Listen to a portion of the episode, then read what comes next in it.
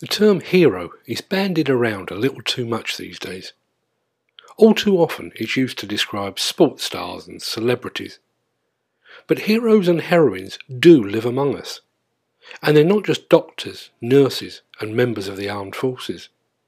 That's the subject of discussion on this episode of Demolition News Radio, and we'll be right back after a word from our sponsor. The right cover at a fair price. At Amicus Insurance Solutions, we look after hundreds of contractors and have a team who have helped many demolition contractors for many years. One of our specialists, Shane, has guested on Demolition TV and genuinely loves helping people. We look after some well known demolition companies and work closely with specialist A rated insurers to bring you the right cover at very competitive premiums.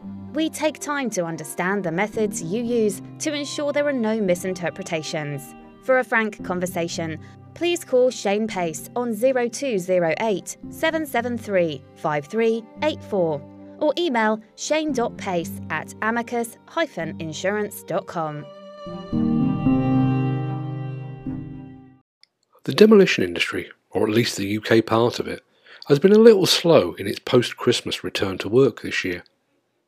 It's hard to tell if this has been due to seasonal easing workload or just a hangover of exhaustion from a year that took a toll on all of us.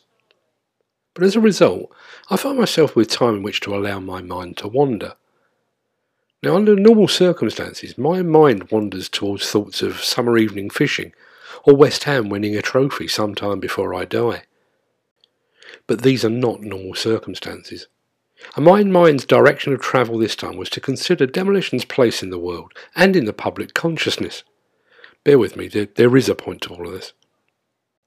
With the UK once again in the grip of a national lockdown, there's been much talk of bringing back the Thursday night round of applause for doctors, nurses, and first responders that accompanied much of the first lockdown.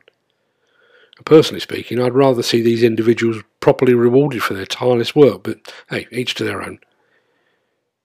Anyway, as I was saying, my mind was wandering. And while I wandered, I got to thinking about heroism.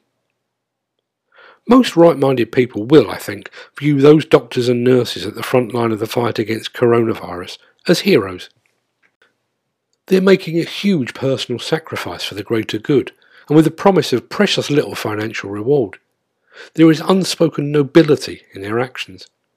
Similarly, we each recognise the heroism of those in the armed forces. They protect us from the forces of evil, often making the ultimate sacrifice while going about their duty. We speak of their bravery, and we award that bravery with medals and public memorials. Now look at demolition. If a building partially collapses, Joe Public will run away. But demolition men and women will head towards that building with a view to making it safe. When a building burns down, people will flee the scene while firefighters and demolition crews make safe the remains of that structure. In the aftermath of an earthquake, while others are evacuated, demolition crews are expected to attend the scene and to once again risk life and limb to make those quake damaged structures safe. There are no memorials to those demolition crews, no medal ceremonies, and while we all talk of the bravery and nobility of nurses, firefighters, police officers, and of those serving in the military, the contribution of those demolition professionals working right alongside them goes largely unnoticed and unrecognised.